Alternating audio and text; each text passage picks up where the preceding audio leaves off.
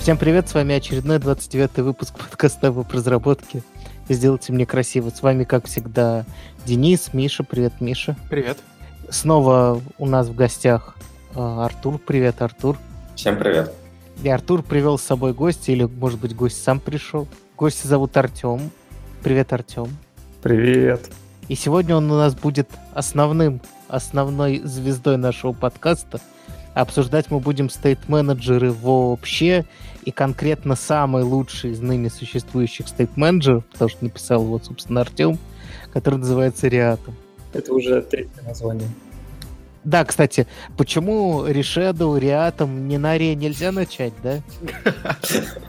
Меня уже стебали на этот счет. У меня сейчас стек на проекте.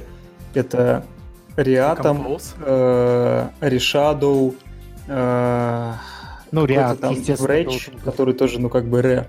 Э, и, ну, короче, все весело. А React есть?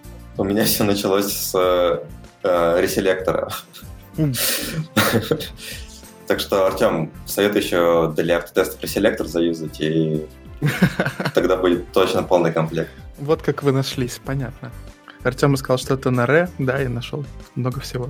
Но это лучше, чем манера Яндекса все на Я называть. И это сложнее, конечно, найти. Типа Ета Назар и дальше что-нибудь. А, так, давайте, давайте перейдем к топику основному. Значит, э, что вообще такое State Manager в современных приложениях? Мы говорим, как я понимаю, мы говорим про Single Page Application в основном, правильно? Э, Что такое? Я бы хотел понять, что такое вообще State Manager, потому что у меня нет ответа на этот вопрос. Вот я Возможно, бы тоже хотел его- понять. Давайте, давайте тогда Да. спросим у Артура, раз мы тут все не понимаем, что такое State Manager. Почему я крайний? Я не А. знаю, потому что мы все не знаем, что это. Не, я тоже.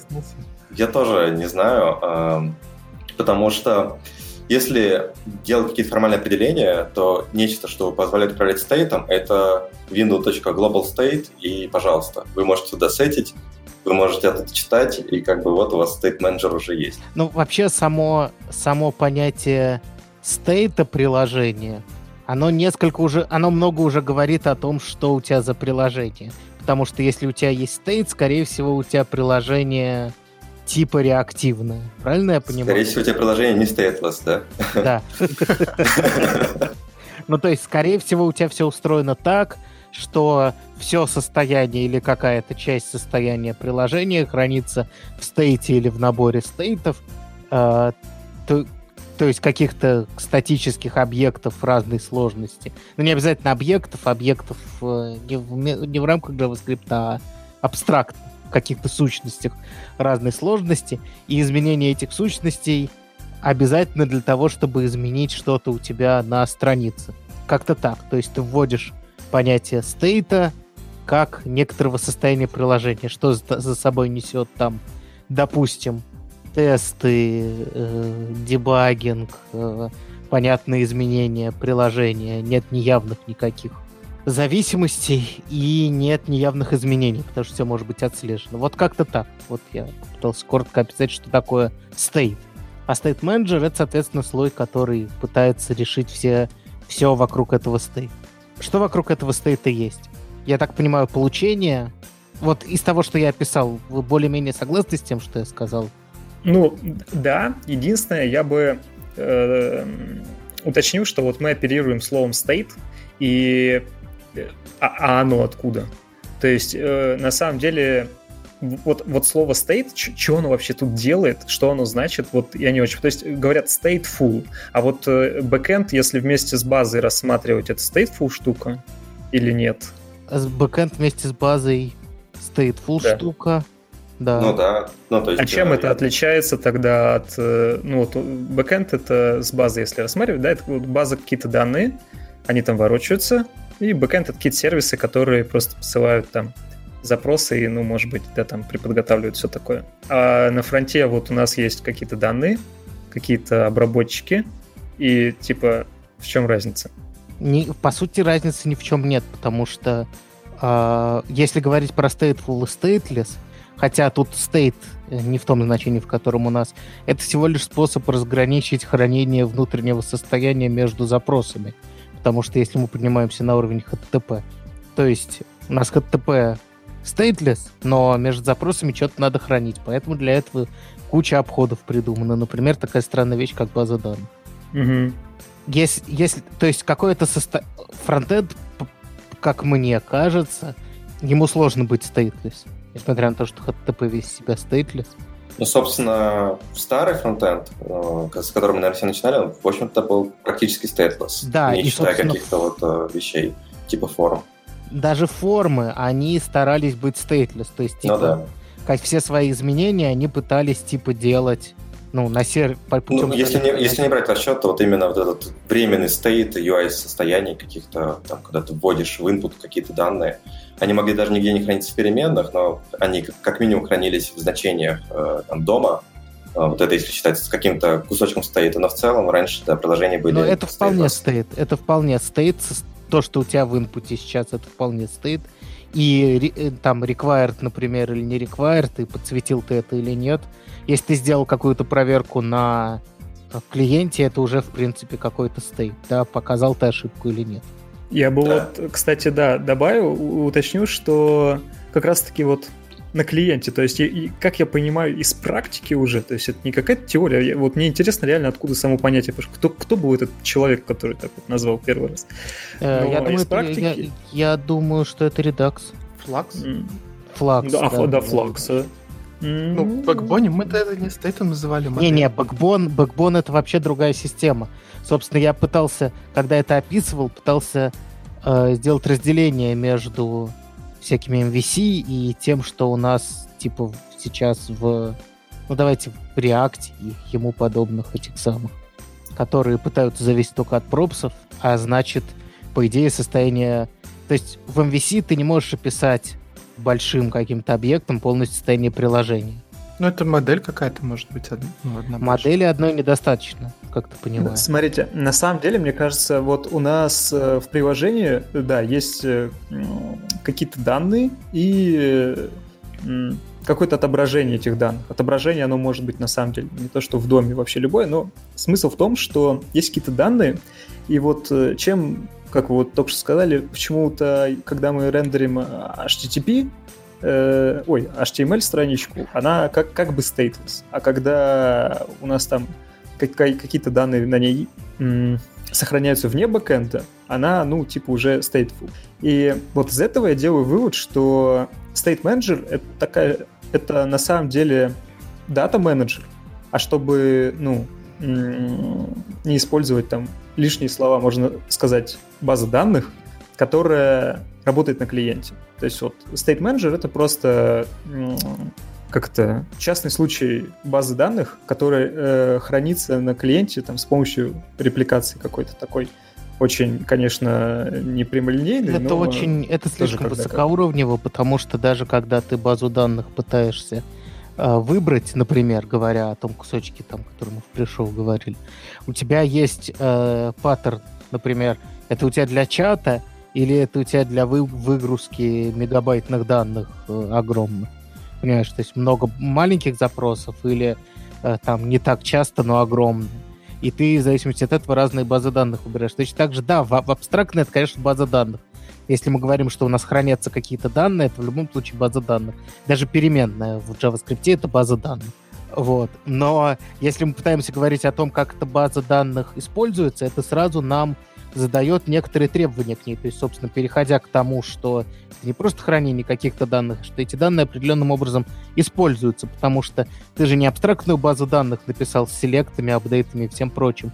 Ты написал конкретное, конкретный state, state manager для конкретных use cases. Там прописал 4 метода или сколько там у тебя 5 в своем э, API, в своей библиотеке. Короче, условно говоря, state — это состояние приложения, для всех это уже привычно, но вообще-то говоря, эта концепция такая, то есть нужно ее осознавать, что мы говорим, что у нашего приложения есть какой-то стейт или несколько.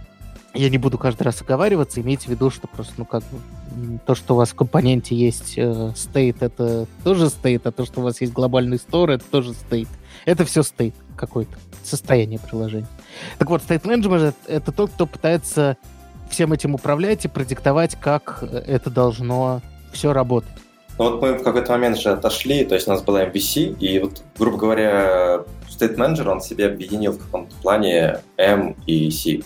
Просто это же пошло, э, мне кажется, в первую очередь Согласен. с React, потому что он определил такой, такую идею, как State-Driven Development, когда мы начали думать не от э, событий каких-то, event-driven development, да, или не, не от, ну, там, на что надо среагировать или как, а как нам среагировать под mm-hmm. то состояние данных, которое у нас, есть. И вот именно вот сюда и ушли MEC. Собственно, да, появление Virtual дома как идеи, как концепции, привело к тому, что мы теперь можем куски на странице говорить, что они полностью полностью их перерисовывать, грубо говоря, не имея огромных накладных расходов, потому что все MVC решали вопрос изменения циферки там каких-нибудь перешедших писем подпиской на это, что приводило к огромному росту сложности приложения. Соответственно, Virtual DOM этот слой снял, и теперь у нас появилось... Теперь, когда все у нас отрисовывается, как ты сказал, на основе данных, соответственно, возник вопрос, как с этими данными работать и как их хранить. Ну, Virtual DOM — это имплементация. Не обязательно иметь Virtual DOM, чтобы при этом иметь State-Driven Development.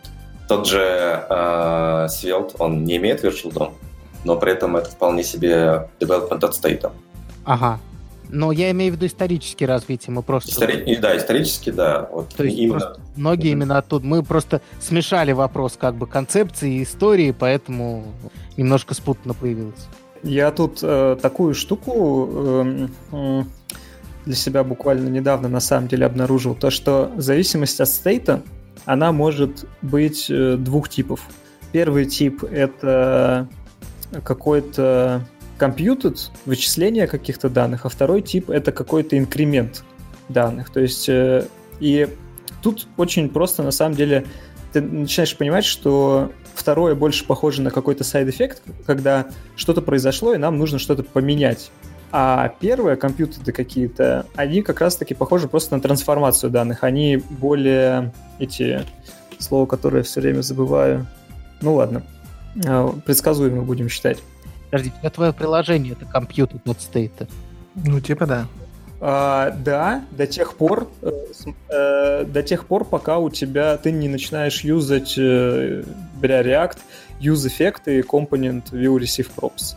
Вот э, в этот момент ты пытаешься трекать инкремент, а не делать э, чисто как бы вычисление данных. Не, То есть ну, вот когда React ввел get derived state from props, он э, как раз-таки таким образом и вот этот вот императивный предыдущий э, способ работать через компонент view receive props, когда мы трекали инкремент и, и уже засовывали или не засовывали что-то новое в state, то get derived state from props — это как раз-таки чистое вычисление данных. Его можно там перевызывать сколько угодно, и у тебя там, ну, будет результат все время один и тот же. Идемп... Идентпатент. Идемпатентный. Ладно, я не выговорю это слово, но именно то, да. Так, короче, ага. а, то есть а, мы считаем, что мы более-менее разобрались с тем, что такое стейт, что такое... Какие сейчас есть, в принципе, подходы и стейт-менеджеры из очень крупных. Значит, у нас есть Redux, правильно? Сразу. Который, который React плюс Flux, типа. Правильно? Правильно. Ну, вообще Flux. Ну, вообще Flux, да. Который говорит, который задает некоторый data flow. Как, как оно все должно идти. И как я понимаю, этот data flow у тебя, в частности, и в React, в принципе, такой же. Да, мне очень нравится флакс архитектура. Причем, если так подумать, например, dispatch action, он же это, ну, прям тоже э, это intention, то есть намерение какое-то, что-то изменить. Вот очень важно разделять э, события, эвенты, когда у нас идет э, распространение какой-то информации о том, что что-то произошло. И экшены, когда у нас идет запрос на какое-то изменение. И на самом деле это вроде бы со стороны ничем не отличается от прямолинейного вызова метода. Просто, да. Но с флаксом у нас есть одна точка входа, и вот это вот, мне кажется, очень круто. То есть у нас абсолютно такой же вызов метода, по, ну, как бы по функционалу, по хм, абстракции, как бы, да, какой-то. То есть мы просто вызываем какой-то метод, хотим, чтобы вот это произошло. Но так как у нас одна единственная точка входа, мы за счет этого получаем огромный контроль, огромную просто предсказуемость, э, логирование и все-все-все, э, там дебаг в плане, в плане дебага. И это, я сейчас чуть-чуть запутаюсь в мыслях, но смысл в том, что это, с этим работать намного комфортнее э, и приятнее. Поэтому, да, я выбрал Flux. Что у нас еще есть, кроме Redux, из, из такого э, прям популярного? Очень ну, много, могу скинуть список, там штук, наверное, 30 стейт менеджеров, ну 20 точно, и каждый из них достаточно идентичен. Некоторые это какие-то подражатели редакса, но все равно они с какой-то такой новой интересной точки зрения смотрят на вариацию исполнения state management. Ну, еще, собственно, состояние компонента. Это а, такое фундамент... состояние компонента, именно как э, React State э, внутри компонента. А, внутренний. Ну, ну, это, собственно... Такая фундаментальная вещь. Это, собственно, тот случай, когда у нас именно что несколько стейтов есть. Ну, то есть есть глобальный какой-то стейт огромный, Угу. Вот, а есть э, локальный там в каждом компоненте. Ну, это просто немножечко даже с точки зрения парадигмы разные вещи. Локальный стейт компонента и стейт там, тот же самый редаксовый, работа с ними кардинально отличается, и задачи их кардинально отличаются. А работа с ними отличается, потому что, по сути, все, что ты делаешь с стейтом внутри компонента, ты... Делаешь над инстансом определенным. Да, да. А все, что ты делаешь со стором, это уже через как, какого-то рода подписки, селектор и все такое прочее. Да. То есть ты не можешь напрямую взять и в стор что-то записать. А в случае стейта ты все намеренно упрощаешь. Поскольку точно знаешь, что у него один реципиент, это ты. Да. Есть еще такая прикольная штука, как графки эм, Apollo.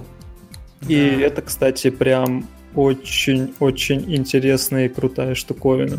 Я вообще, честно говоря, фанат Apollo, потому что я написал на одном из мест э, прототип, где убран Redux, и вместо него используется Apollo, и там сразу из коробки ты получаешь всякие замечательные вещи, вроде того, что тебе, например, все равно, где эти данные хранятся. На бэкэнде или на фронтенде. Это, по-моему, просто замечательно. То есть, казалось бы. А. Угу. Вопрос тут, ну, э, смотрите, вот у меня, я, я, у меня GraphQL у самого, но не Apollo, он такой просто как э, способ, ну, короче, я его как раз, грубо говоря, использую, в смысле, э, API-шку такой же. А вопрос такой, э, вот мы до этого тоже про что такое state manager, что такое state в приложении. Вот state — это когда у нас э, реплицируется как-то база данных бэкэндовская, и имеет какой-то diff на клиенте. То есть вот этот diff О, на клиенте... Я, это я вспомнил какой-то наркоманский доклад про... Сейчас, сейчас, чей это доклад был про то, что... А, э, а это какая-то концепция. Помнишь, Миш, помнишь, мы обсуждали в...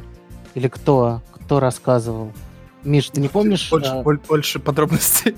Короче, так, как... давайте я сейчас назову два претендента на вот э, то, что ты сейчас сказал. Ага. Хотя ты сказал сейчас супер абстрактную вещь. Э, это Лагакс от Ситника и да. от Никиты Прокопова. Как же она называется? Наверное, от Никиты Прокопова. Этот дата скрипт, по-моему, его баз данных называется. У него прям конкретная на кложе он пишет, у него баз данных на э, клиенте и это прям, вот если вы хотите прям глубоко-глубоко погрузиться в state management, это значит, сейчас я быстро прям скажу, MobX, э, он, это так для начала.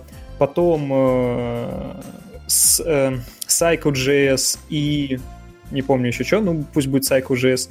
А после и... А, еще у Кложи там какие-то атомы были, я забыл что-то уже. А после этого DataScript от э, Никиты Прокопова вот это вообще жесть просто. То есть он, ну, там полноценная база данных со своим языком запросов, которая не про, ну, как бы клиентская база данных, что значит? Там оптимистичные апдейты, он над ними обду, э, как бы пытается в какой-то степени решить, да. А, ну, там, понятно, тоже синхронизация, репликация, там, свои, э, ну, свой query language, который позволяет там, типа, эффективнее все делать, и, э, который оптимизируется, ну и так далее, и так далее. Так, давайте не глубоко. Вот, понятно, mm. там огромный список репозиториев, куча стейт-менеджеров, все круто. Вот, давай в лоб. Чем плох Redux? Да, куча... Э, Redux классный, на самом деле. Его э, хейтят больше, чем э, надо бы. Redux, он... Чем мне он нравится? Он фундаментально задает уже неплохую архитектуру. Особенно им польз... если им пользоваться так, как в документации написано.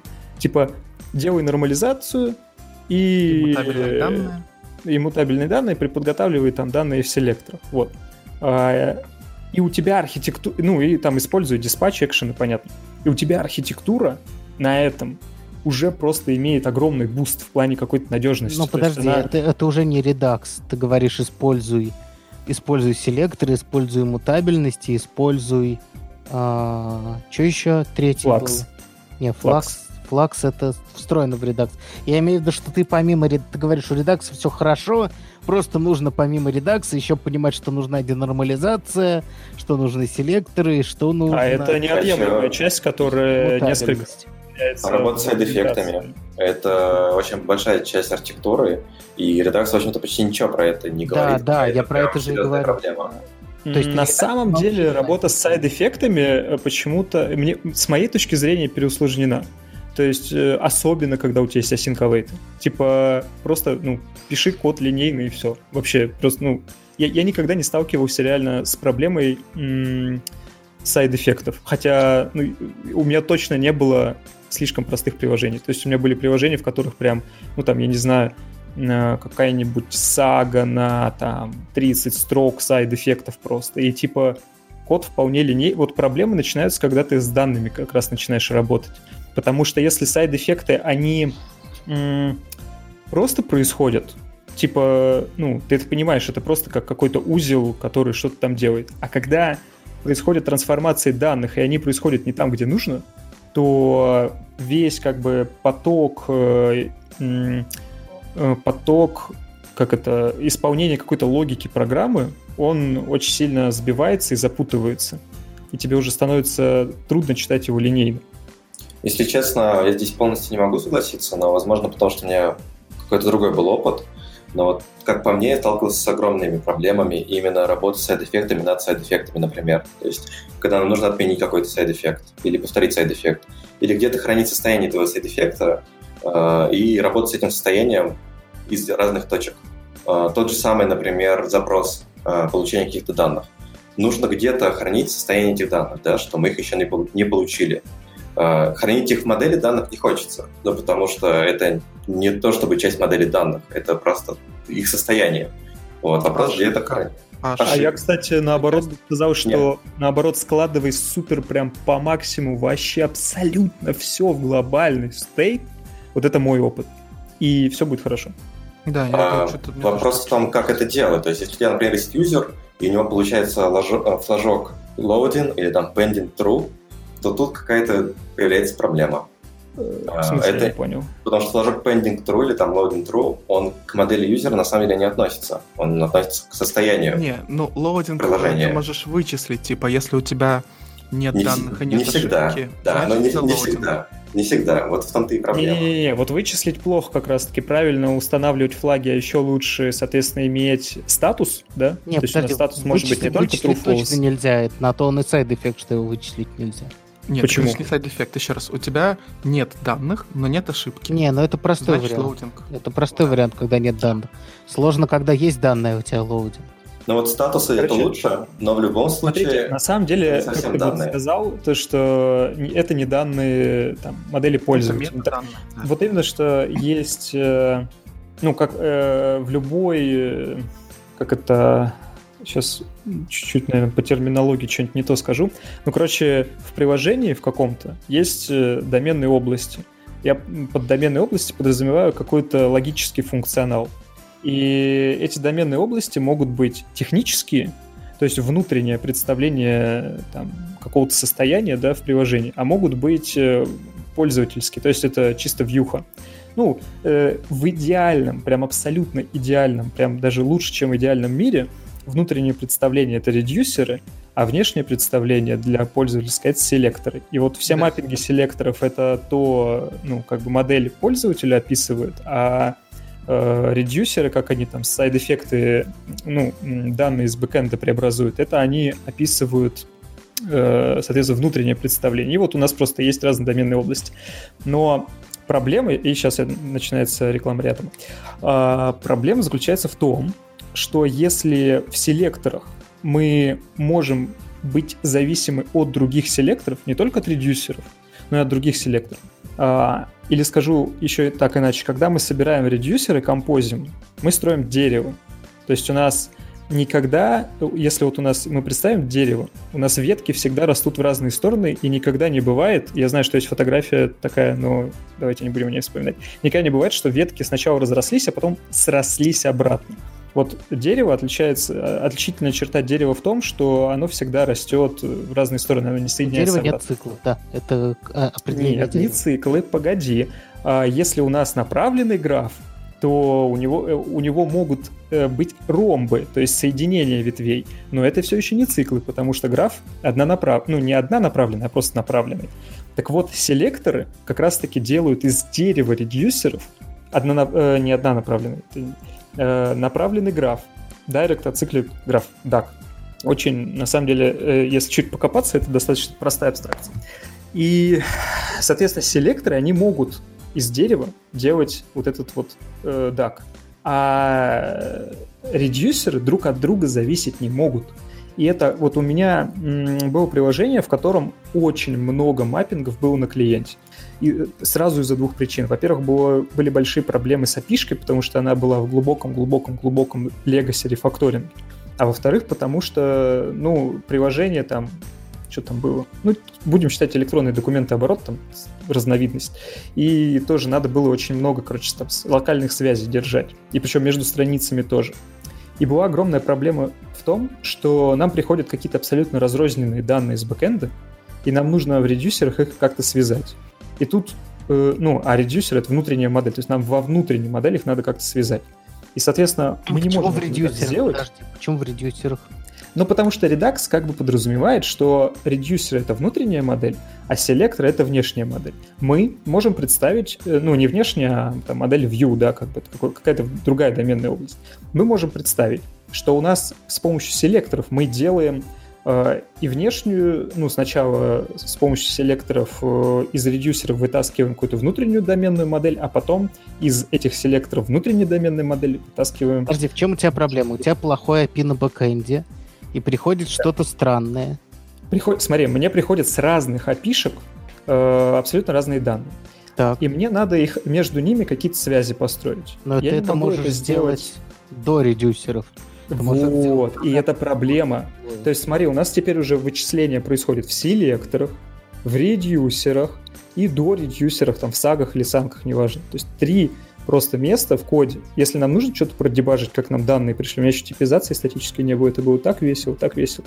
Э, если нам нужно что-то продебажить, какой-то дата flow, то нам нужно просто по всему проекту вообще бегать, да, то есть помимо селекторов у нас еще есть на самом деле иногда какие-то небольшие в коннекте, во в, самой вьюхе небольшие преобразования данных, это, короче, была полная жесть. Я подумал, Прости, почему я бы... Быстренько. А? Значит, э, у тебя суть в том, что разные доменные сущности приходили с бэкэнда? Да, и мне их надо было... То есть э, бэкэнд предоставляет мне определенное представление данных, а мне его нужно было очень сильно трансформировать. Ну, то есть, а один экшен в разных э, reducer ах ловить, это типа не фэншуй. А мне бы тогда нужно было... То есть смотри, ну, грубо говоря, мне бы нужно было вызывать селекторы над экшеном тогда, мемоизированные еще, в reducer ах. Как тебе такое? Кстати, а, заметь, смысле, что мемоизация — это side-эффект, и в reducer ах делать э, вызывать мемоизированные селекторы. Все, это все, все. Теперь я уложу в голове. Продолжай, прости. Ну, а, что можно, я, можно я уточню, пожалуйста? Ага. Просто вот у нас совсем по-другому как-то на слух выглядит архитектура, в том плане, что у нас, например, есть BFF, где мы все данные агрегируем, нормализуем, подготавливаем, и дальше они уже отправляются на клиент чистенькие и такие, какие нужны. Да, да, это нормальное тоже решение. И в этом случае, но на самом деле это хорошее решение, я бы так сказал. Оно такое на 4, максимум 4 с плюсом, потому что, опять же, у нас есть локальный state, он имеет какой-то div, и получается, сколько у нас маппингов? У нас как минимум маппинг, э, вот чтобы локальный state поддерживать, маппинг какой-то на клиенте. У нас есть маппинг в BFF, этом самом, и получается вот у нас есть, ну, э, точнее, сколько у нас моделей? Модель основного backend а, модель в BFF, модель в локальном э, state е, и которая еще иногда, к сожалению, все-таки немножко разбивается. Ну, может быть, не разбивается, но уже все равно три модели, короче. Смотрите, GraphQL ну, да. лучше всех решает эту проблему. Подожди, У нас... подожди, подожди. Так а в чем проблема с тремя моделями? Прекрасно, хоть сто. Ну так а у тебя нет, обновилось что? Ты пошел по всем моделям? Так нет, подождите. Это проблемы, это проблемы проекта с одним разработчиком, видимо. Потому что... Нет. Если это проблема с тем, что у тебя... Смотри, давай я самый-самый приземленный пример приведу. А, нет, подожди, к тому, нет, что у меня... пока, пока без примеров. Значит, ты говоришь, что у тебя агрегация на фронтенде э, какого-то плохого бэкэнда тебе нравится, но не до конца, потому что это дополнительная модель. Зато она скрывает полностью от тебя все проблемы бэкэнда, и ты поз позволяет тебе вообще не напрягать клиент какими-то изменениями бэкэнда, которые там, возможно, произойдут. И то, что это какая-то другая модель, да, у вас появляется новый контракт, новый API между фронтендом и клиентом. Но это плюс, а не минус, потому что это слой надежности. Если ты один все это пишешь, тебе, конечно, может достать переводить все из бэкэнда там в нормальную чистую модель, а потом с ней иметь дело на клиенте, а потом все это мапить еще в конкретный компонент. Но если у тебя много разработчиков, это наоборот идеально. Один, ну, как несколько. Один поддерживает свой кусок, сохраняет API чистым, а второй имеет дело с нормальным и не тянет всю эту э, хреновину, которую могут бэкэндеры придумать, в стейт свой, в стейт, блин, не нужно ее вообще туда тянуть. Нужно как можно дальше оттуда это иметь. Смотри, э, любой интероп стоит э, ресурсов. Ресурсов в таком вообще абсолютно общем понимании. То есть ресурс, ресурсов каких-то процессоров, ресурсов разработчика, чтобы понять, что у тебя тут еще один интер... вот сам просто понимание интероп. Ресурсов в плане того, что у тебя по-любому это будет находиться в разных структурных частях кодовой базы. И получается, тебе больше навигации по коду приходится делать. То есть добавление любого интеропа, вот смотри, э, я хотел следующим сказать, GraphQL — это супер штука, у тебя нет никакого интеропа. Ты писал, какую тебе модельку нужна, она прилетела. А GraphQL сам уже подергал именно те сервисы, да, ты сам но... составил как бы. Но, вот. Соответственно, да, чем да, больше но... у тебя моделей и интеропа, тем больше вероятности того, что у тебя возникнет какая-то э, проблема, вот как раз-таки связанная с интеропом вот ими. То есть ты локально, может быть, там красиво себе данные преобразовал, но ты не подумал о другой модели. То есть ты, например, перетянул, тебе надо было данные, скажем так, э, отдать какую-то ответственность за там маппинг каких-то данных одной модели, а ты их сделал в другой. Ну, это типа очень такая, э, ну, звучит абстрактно, но это частая проблема на самом деле в разработке, ну, типа, особенно когда там у нас не сидят два там, сеньора, которые абсолютно все знают на свете. Вот. И... Так ну, подожди, короче, еще да, раз, твое больше... возражение, что по коду надо много ходить относительно GraphQL? Да вообще куча просто интероп. С этим много чего связано. По коду больше ходить. Это называется а, в голове больше держать. Важить больше. То есть ты call stack смотришь какой-нибудь последнего э, этого селектора вызова, и у тебя перед селектором у тебя маппинг селектора, у тебя маппинг в reducer е, у тебя маппинг в side-эффекте каком-нибудь, и еще по-любому на самом деле у тебя есть, ну не, не, не по-любому, но возможно, еще маппинг какой-нибудь на уровне самой API шки, потому что тебе там, ну, тоже данные приходят, ты их чуть-чуть там как-нибудь подравниваешь, например. У нас такое еще было, я вспомнил. Так э, то же самое вот этот вот огромный колл-стак... GraphQL это, кстати, не снимает. Нет, GraphQL тебе приход, э, притаскивает, это на бэкэнде там проблемки с этим могут быть, а на фронте ты какую кверю составил, у тебя такие данные пролетели, все. Да, но у тебя как бы нет интеропов в формате. М? Все равно тебе, может быть, придется вытаскивать что-то. А, откуда? Нет, почему? Ты как раз тебе ничего не нужно вытаскивать. Ты какую описал модель, такая тебе пришла. Тебе как раз таки маппинга вообще никаких не надо делать.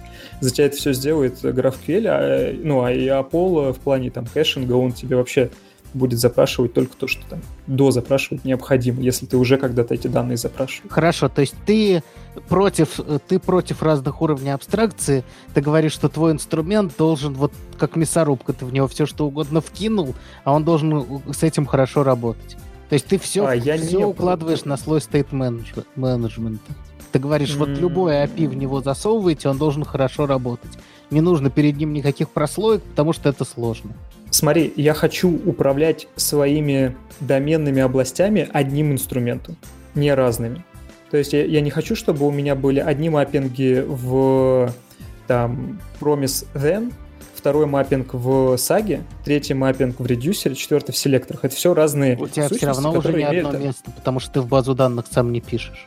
Ты backend ну, понятно. Ну, у тебя уже я две разные. говорю, что нужно количество вот этих вот э, типов мап... Э, типов того, что, где, где происходит маппинг, уменьшать. Потому что Понятно. я Хорошо. все эти маппинги буду писать по-разному. Да, там, это, в... это твоя концепция. У меня, мне кажется, mm. ровно наоборот. Если удобно сделать уровень абстракции, надо делать уровень абстракции. Не, уровень абстракции как раз-таки быть должен, я вот сейчас к этому приду. Э, э, вопрос в том, чтобы он был в едином стиле. То есть смотри, если у тебя саги, ты там можешь на генераторах что-то написать. Если у тебя с бэкэнда пришел запрос только что, ты там можешь какой-нибудь await или там zen заюзать, что-то асинхронное сделать, да, например. А, соответственно, в редюсерах ты можешь только чистые функции писать, и в селекторах, ну, тоже только чистые функции писать. И то есть к каждой доменной области у тебя помимо того, что у тебя просто есть доменная область, у тебя есть какое-то нагромождение именно технической особенности, потому что ты работаешь в разных технических именно контекстах. Вот я хочу, чтобы у меня технический контекст был один, а уже как мне разграничивать доменные области, например, у меня есть там домен внутреннего представления и вьюшка, которая имеет там свою какую-то модель данных я уже разграничу сам, ну, как бы, там, просто структурно, например, в проекте раскидаю, да, или какие, какой-то там, э, не знаю, самое банальное, э, сначала описываешь там внутреннюю модель, потом ставишь э, JSDoc э, комментарий э, view model в том же файле, и ниже описываешь, ну, то есть ты уже сам выбираешь, как тебе разделять эту модель. Тебя технический инструмент никак, у тебя везде все одинаково. То есть технический инструмент у тебя одинаково используется, ты более-менее в одном контексте все время работаешь. И вот я очень сильно этого хотел. Я хотел положить в state, man, ну, state manager это просто как средство, да, то есть нужно, просто мне нужен был какой-то инструмент, в котором я ему могу передать абсолютно сырые данные, а на выходе получить э, любое представление, какое захочу. Там хотел, создал себе новую какое-то доменное представление, да, новую модель данных, новую там, не знаю, виджета или там вообще отдельное такой как-то внутренний application там какой-то в приложении э, родительском. И в нем описал все отдельно, но в таком же стиле. И вот э, Reatom это про это. У тебя есть просто атом. Атом это очень одновременно и простая, и многофункциональная штука. Атом имеет э, свойства фьючерсов, зиперов. Вот я сейчас просто такие слова накидываю, чтобы страшно стало. Что еще? Э, линз, вот такие тоже страшные слова. И как бы он все это может делать, но при этом, если на него посмотреть просто вот первый раз, это вроде как очень простая штука. Типа он, action, промапил данные, и все. Или он, другой атом, промапил данные, и все. Ну, то есть это, вот это такой штукой я хотел. То есть это редюсер, и селектор одновременно. То есть линза это про get и set, а другие слова объяснишь в двух словах. Да. Ну, ли, на самом деле, линза, зипперы и фьючерсы это вообще не важно, э, так как бы для там, вхождения в тему. Это просто к тому, что на самом деле штука достаточно гибкая и надежная. Но общий смысл в том, что просто ты можешь в нее как записывать какие-то данные с помощью экшенов, так и читать какие-то данные, э, композируя их бесконечное количество с помощью подписки атомов на атомы. Вот и все. То есть у тебя раньше были разделения редюсеры и селекторы, а сейчас у тебя есть атомы. И за счет того, что это разделение техническое смылось, ты можешь их э, масштабировать как угодно. То есть тебе не надо теперь думать, так, а что мне положить в редюсеры, а что мне положить в селектор, а какие у меня есть ограничения, что я могу там только здесь, только так, а что мне перед редюсерами сделать. Теперь ты можешь абсолютно все положить там в один атом, потом от него сделать другой атом, от него третий, третий, третий, и наплодить как раз-таки сколько угодно доменных областей или не плодить их вообще. То есть ты, ты уже как раз-таки сам решаешь, тебя технически у тебя никакого ограничения нету. Не mm-hmm. учитывая то, что м, все маппинги должны быть э, м, это ну, без сайд-эффектов, в общем, будем так считать. Окей, okay. то есть приходит твой монструозный э, ответ э, с твоего монструозного бэкэнда, он попадает в какой-то не знаю, как это сказать, корневой атом, как ты это называешь? Ну, с, э, обычно raw, как это по-английски правильно произносится, сырой типа. Окей, приходит сырой... AW. Да, приходит сырой атом, на это событие подписаны какие-то атомы, которые уже отвечают за свои доменные области и складываются это в стейт. Как раз ты, у тебя приходит все с помощью action, action, просто как метод. Да, приходит action, э, ага. В сырой этот э, корневой, да, атом, а уже другие атомы от этого атома как бы отпучковываются, мапятся, деравятся, компьютер, компьютятся ага. и вычисляют э, данные как им угодно. А чем это отличается от стрима? Вот, можешь пояснить, пожалуйста? А, хороший вопрос. Э, есть два отличия. Во-первых, стримы stateless в основном. Есть subject в Rix, но да. А, и, соответственно, ты можешь получить данные в потоке, но ты не можешь их как-то перезапросить там последнее значение. На самом деле тоже можешь, есть как бы там. Да, там from pairs да. есть. Да, но в общем и целом э, это как-то, мне кажется, проще. То есть у тебя данные, они всегда существуют. Тебе не нужно их, если тебе нужно статические данные какие-то уже существующие получить, тебе не нужно придумывать там какие-то лишние операторы. То есть у тебя данные, они всегда, у тебя всегда есть статический JSON, который ты можешь э, там, снапшотить как-то, гидрировать, э, анализировать и там, делать с ним что угодно. Есть... Ну, это же, по сути, конечная просто точка для выхода стрима. Это и будет э, стоит.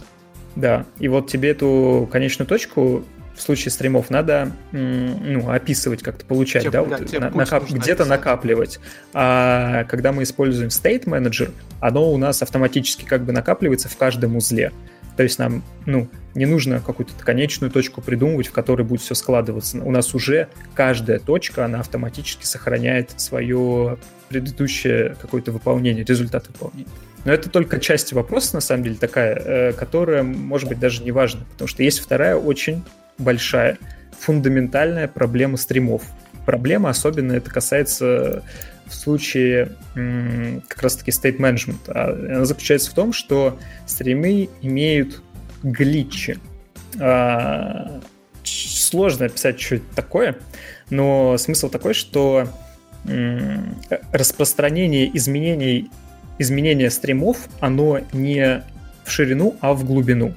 То есть, если у нас там есть у стрима подписчики, и есть стрим ABC, э, ну, я сейчас, мне кажется, э, так, в аудио это очень сложно сказать, но смысл в том, что из-за особенности того, как, согласно спецификации, распространяются изменения в э, не только RX, а вообще любых обсерваблах, э, у нас происходят, могут происходить при ромбовидных зависимостях, как раз-таки вспоминаем вот этот вот самый Direct Cyclic Graph, когда у нас ромбы могут появиться из дерева, а, может такое случиться, что, во-первых, у нас будут некоторые стримы в некоторый момент времени находиться в неконсистентном состоянии, когда они уже получили одни данные, но еще не получили другие. А во-вторых, из-за того, что они вот находятся в этом неконсистентном состоянии, сначала они получили одни данные, только потом другие, они, получается, перевычисляются дважды. Причем первый раз получается лишний. То есть вместо того, чтобы дождаться, когда как бы накопить сначала, когда к ним придут все данные, а потом уже перевычислить. А как ты можешь понять, что все данные пришли? Топологическая сортировка. Нет, вот. в смысле, какие данные? Какого рода данные ты имеешь в виду? А, ну, вот тут надо смотреть как раз-таки на проблему ромбовидных зависимостей. То есть это когда у тебя... Представим, у нас есть четыре точки. Вот представьте обычный ромб. Обычный ромб. Угу. Ну, или квадрат, там, прямоугольник, неважно. И представьте, что с одного... Один угол, вот это... У нас от одного угла распространения идут к противоположному углу.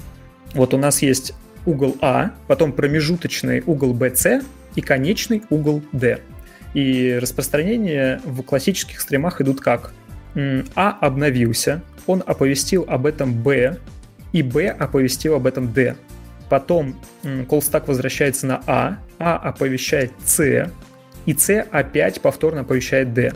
Это называется обход графа в глубину. Вместо этого нам, по-хорошему, чтобы нам D дважды не перевычислять, хотя А обновился только один раз, нам нужно сделать обход графа в ширину. Как это? Тебе этого недостаточно, а... потому что на разных уровнях ты то же самое получишь. А поэтому топологическая сортировка. То есть не просто м, обход в ширину, а именно топологическая сортировка. Она чуть-чуть ну, умнее, чем обход э, в ширину.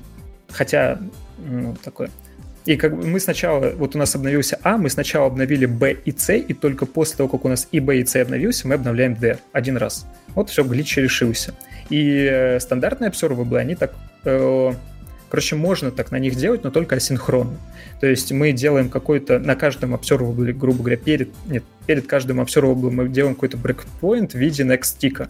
То есть мы сначала ну, накапливаем данные, а вызываем следующий обсервер только на next tick. Соответственно, так как мы откладываем вызов следующего обсервера, мы успеваем там накопить предыдущие данные. Ну, короче, смысл в том, что на самом деле я, я надеюсь, что люди, которые нас слушают, они половину не поняли. Потому что... Почему я на это надеюсь?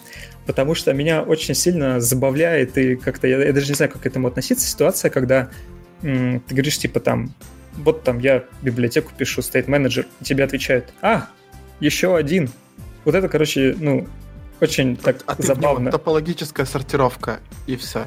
Да, топологическая сортировка — это вообще только начало. Это прям самое начало-начало. Вот есть прекрасная библиотека Effector, в которой э, есть там перечень э, особенностей, которые, с которыми я не согласен, как нужно реализовывать state management, но есть перечень очень крутых штук, которые, э, ну, не, не то чтобы инновационные, но достаточно такие новые, на самом деле. То есть, например, там используется не просто топологическая сортировка под капотом, а определенный для того, чтобы решать не просто direct, а циклик граф, а именно direct просто граф, то есть циклик возможно, то есть с циклическими зависимостями.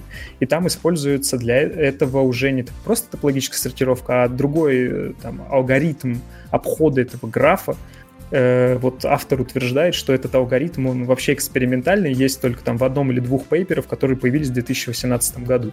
То есть это реально такая область, в которой нужно прям копаться, ее изучать, и вот э, что ну, как. Так или иначе, если очень сильно упрощать, ты говоришь о том, что, по сути, твой подход э, пытается функционально подойти к управлению данных, то есть описать зависимости между данными использовать при этом композицию, которая у тебя возникает, как композицию данных, так и композицию того, во что они могут сложиться. То есть э, их можно друг с другом совмещать, а можно потом от них получить, ну, понятно, тоже что переиспользовать, короче, где угодно, в любой функции, в любом компоненте, это понятно. И при этом ты говоришь, что в отличие от более генерализованных подходов в виде там стримов и всего прочего, которые себя плохо показывают в некоторых реальных задачах, ты за счет того, что у тебя есть полное знание об этом графе зависимости данных, за счет этих подписок э, декларативно описанных, ты имеешь некоторую оптимизацию, в частности, э, ты вычисляешь все зависимости в правильном порядке, то есть все, от чего зависит какая, какой-то кусочек, какой-то атом, э, ты вычисляешь его предков, всех его предков, только потом его. Таким образом, апдейт у тебя происходит один раз, и это приводит к тому, что э, вот это вот э, ивент, ивенты, на которые все в итоге все равно мапится, ну, в том же реакте, они у тебя происходят меньше раз. Вот, вот, да? Правильно я понял? А, апдейты, апдейты конечные. Ну, ивенты, ну, неважно какие. Неважно деле, какие. Ререндеры. Ну да, неважно какие. Ререндеры, э, но э, реактор, ререндеры, батчет, э, скорее вот именно промежут, перевычисление промежуточных узлов не происходит да, да, лишний понятно, раз. Понятно. То есть э, ты у, себя за счет, за счет этой правильной абстракции хорошо управляешь данными, вместо беспорядочных подписок, которые управляются иногда в не очень хорошем порядке. У тебя есть какие-то ну, цифры да. для нас? Ну, ну нет, Чего цифры именно? не так интересно, как, как концепция. Цифры вообще не интересны. Ладно, мне интересно, но я... По перформансу я скажу, что все на, э, хорошо. То есть э, нет э, таких особых проблем. Э, есть там один э, узкий edge case, который с которым как бы э, э, как, как, ну ё, там, ладно. У Михаэля Вейстрада, который автор MobX, часто спрашивают, тяжело ли, ли прокси. То есть вот как абстракция, да, uh-huh. с технической точки зрения производительности. Он говорит, они тяжелые, просто прям неимоверно. То есть э, я вот как-то говорил, что, по-моему, они в 30 раз тяжелее, на самом деле, по-моему, они даже в 50 раз тяжелее, э, больше производительности, как, ну, там, я не знаю, CPU time требует, в отличие от простого взятия свойства по ссылке.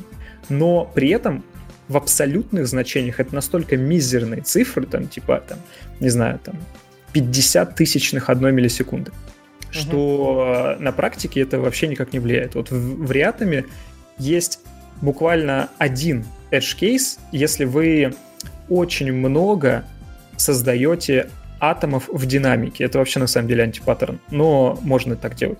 Вот если вы очень много атомов создаете в динамике, и где-то, если вы создадите, ну там, не знаю, больше, там, не знаю, 400 атомов за, ну, грубо говоря, один раз в, на средней машине, то если больше 400, то, может быть, пользователь, у пользователя дропнется пол тика, то есть там лишних 8 400 миллисекунд. ты имеешь в виду просто, если их будет на странице больше 400 или что?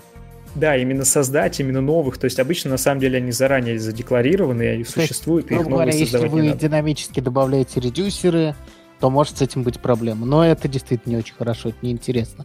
Так, то есть, короче, и я так понял, что фронтендеры открыли для себя функциональщину, и теперь, и теперь радостно ее применяют везде. Правильно я понимаю?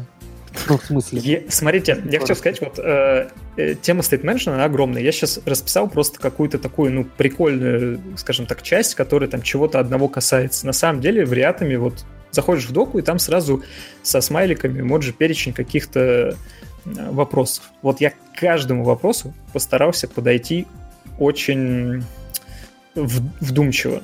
То есть на самом деле рядом это не просто то, что, о, я там с графами научился работать, а это штуковина, которая старается по максимуму сделать хорошо во всех аспектах вообще разработки. То есть архитектура Flux как самая надежная, там э, перевычисление лишнее, там обход там графа какой-то определенного алгоритма, чтобы типа лишних рендеров не было. Там. А абстракция какая-то и опишка, у нас есть один декларатом и все там. Типа, как данные хранить там это, Э, как вести себя в случае там, возникновения ошибки, это как описывать сайд-эффекты, вот тоже вот так. Ну, то есть, то есть ты хочешь сказать, что ты из этих он реально не просто, продуман. Не просто так что-то нафигачил, а думал над этим. Да, даже я поумнел, да, когда почитал дело. доку, честное слово. Да, док, дока действительно неплохая. Короче, я так понимаю, что тебе пора бежать, потому что мы-то готовы три часа с тобой общаться. Ну, если давайте еще там сколько-то минут, если еще какие-то есть прям насущные, может быть, вопросы у кого Не, ну я, хот... я бы углубиться хотел. Мы, наверное, тебя еще раз позовем. Я просто хочу во, во все углубиться, потому что раз мы взяли эту тему, нужно про это подробно поговорить. Вот, ну давай мы тебя еще Ух. раз позовем тогда. Придешь? Ну окей. Потому что это просто, это даже не обзор, это так, мы по, по верхам пробежались. Это все, это мало, нужно больше хардкора. Да, ну, в общем, Ой, наших слушателей мы точно зовем в доку, даже если не, не спешите менять свой стейт менеджер. Обязательно почитайте, очень круто расписано. Э, по крайней мере, можно понять вообще, что ты хочешь от своего стейт менеджера. Вот. Хороший. Я бы, я бы сказал, что точно не надо менять стейт менеджмент, но... Не, ну в смысле, это не имеет смысла само по себе. Но в следующий раз, когда ты будешь выбирать, ты будешь гораздо осознаннее выбирать. Вот так. Поддерживаю. Вот. Ну что, спасибо Артем, что пришел к нам. Спасибо, Артур, что послушал Спасибо. нас, позадавал вопросы. Было вот. Мы, кстати, кстати, Артур, мы хотим и тебя тоже еще позвать, потому что Решаду-то живее всех живых. Да, в активной он, разработке. Он развивается, у тебя активно там активно иногда приходят новые люди, видимо, после очередного доклада твоего, да? У тебя прям наплыв происходит. Вот, короче, я бы хотел это обсудить, потому что у тебя там много чего то, про что ты говорил в будущем, уже, уже сделано. Поэтому это тоже... Да, и на самом деле предстоит еще самый, наверное, значимый релиз вообще за историю развития библиотеки. А что ты планируешь делать? А, вот я даже хотел на выходных успеть это сделать, но не успел. А, ну, это тоже, да, это отдельная история на Хорошо, значит, часов. Мы... мы можем продолжить и да, отпустить мы... Артема, например, я просто рассказал. Давай, давай мы просто тизернем следующий выпуск, что он будет. Вот а давайте, давайте, да, спа- спасибо, Артем. Э, мы тебя очень хотим тебя еще позвать, приходи к нам еще. Да, вам большое спасибо, и мне очень интересно и все рассказывать, и слушать главное вопросы и, ну, раскрывать, на самом деле, иногда отвечаешь на вопросы и раскрываешь с новой стороны какой-то ответ. Угу. Вот, Все, спасибо, спасибо большое. Спасибо большое. А с Артуром мы еще чуть-чуть поговорим. Пока. Пока. Пока. Так, расскажи, тизерни. Мы про это подробно поговорим, потому что у меня много вопросов есть. Ну, в смысле, тему обсудить с тобой. Тизерни обновления, и заодно это будет к какому-нибудь следующему твоему приходу. Там, на самом деле, уже большой список накопился из того, что изменится, но основная ключевая идея нового релиза — это композиционность. Uh-huh. Почему возникло вот это вот именно направление в Reshadow? Потому что мы написали довольно много кода, написали сложные компоненты со сложными вариантами для стилизации, и все вот это получалось действительно интересно и удобно. А, когда тебе нужно стилизовать что-то конкретное вот для себя, это делается на решету, вот как ты делаешь типа прототип какой-то, накидываешь, только в итоге это не прототип, а реальное, ну, продакшн, грубо говоря, продакшн ready решение. Uh-huh, uh-huh. Но появляется в Reshadow именно вопрос, когда ты хочешь реиспользовать э, какие-то кусочки стилей, стилизаций, какие-то определить токены или атомы, uh-huh и применить их где-нибудь в продуктовой разработке, когда ты не хочешь уже думать о том, какие варианты стилизации тебе нужно проработать, или что-то просто взять, накидать готовых кубиков, если это не компонент, а вот именно что-то связано, например, с типографикой, с... То есть, грубо говоря, сказать, что сейчас нет, тень это плохой вариант, потому что это всего одно свойство. Хотя нет, это не всегда одно свойство, если слоеная какая-нибудь тень, да, это сразу и там... Ну да, да, какие-то такие вот атомы применить к, к Это что-то одно, но что включает в себя стилизацию нескольких вещей. То есть это как совмещение в случае Бэма, например, двух разных до модификаторов, блоков, да, каких-то блоков на одном. Элементов, да, блоков на одном diff-элементе. Ну, да, к примеру, вот э, почему не очень хорошо использовать какой-нибудь компонент типа Flex. Это сейчас довольно популярно, потому что удобно. 6. Но ты берешь там компонент Flex, ему говоришь там марджины, указываешь там SML, например, и еще что-то. Mm-hmm. И вот ты вот такой своей версткой в том числе выстраиваешь и стилизацию. А, или вот компонент текст тоже из этого разряда, на самом деле. Это довольно сейчас удобно. То есть в продуктовой разработке, когда ты как раз не паришься и не хочешь писать CSS, ты берешь вот эти компоненты, как кубики, из них что-то склеиваешь. Но когда тебе нужно над этим, например, провести какой-то эксперимент, и я не говорю даже про то, во что это влияет в дом, то есть у тебя появляются лишние враперы, э, ты меньше управляешь тем, насколько твоя вот эта верстка становится э, там, ладно уж доступная accessible, но даже вот с точки зрения того, как вот оно все врапится в доме, это да, все это, становится это, довольно... Больш... это огромная проблема, потому что если потом тебе нужно просто добавить, казалось бы, просто иконку там, прибить ее вправо, это может быть огромной проблемой стать. Тебе да, да, и все. у тебя в итоге э, твоя верстка, это набор вот этих враперов вокруг э, э, они же тоже довольно-таки атомарные. То есть вот набор враперов, там, которые делают флексы, выстраивают грид, добавляют типографику, еще что-то. Хотя, на самом деле, это все, грубо говоря, на композиции классов. Ну, ну да, да. Или, или стилей, если да. быть совсем. Да, или стили там даже. А как, а как с конфликтами быть в случае композиции? Вот, э, с композицией проблема как раз специфичности. Угу. И здесь э, это одна из проблем, но, к примеру, есть всякие атомарные решения, как вот Tailwind CSS, он довольно при- приколен тем, что там прям на уровне свойств атомы, соответственно, они в определенном порядке определены. Если у тебя есть там color red, color green, ну, тут у тебя появится, да, проблема того, какой из них определен раньше, но тебе mm-hmm. не нужно применять оба этих класса, какой ты из них выберешь и применишь. Mm-hmm. Потому что тебе оба этих свойства не нужны. То есть, грубо говоря, это будет зависеть не от того, как у тебя там все CSS выстроилось, а от того, как ты их скомпозировал сам. Да, но только в Tailwind там будет, там все равно, это же обычный CSS, поэтому... А, то есть в итоге это все равно выльется в порядок в CSS. Да, порядок специфичности, но просто за счет того, что классы сами по себе атомарные, то они друг с другом не конфликтуют, только их значения конфликтуют. Слушай, ну хорошо, про это можно прям хорошо поговорить.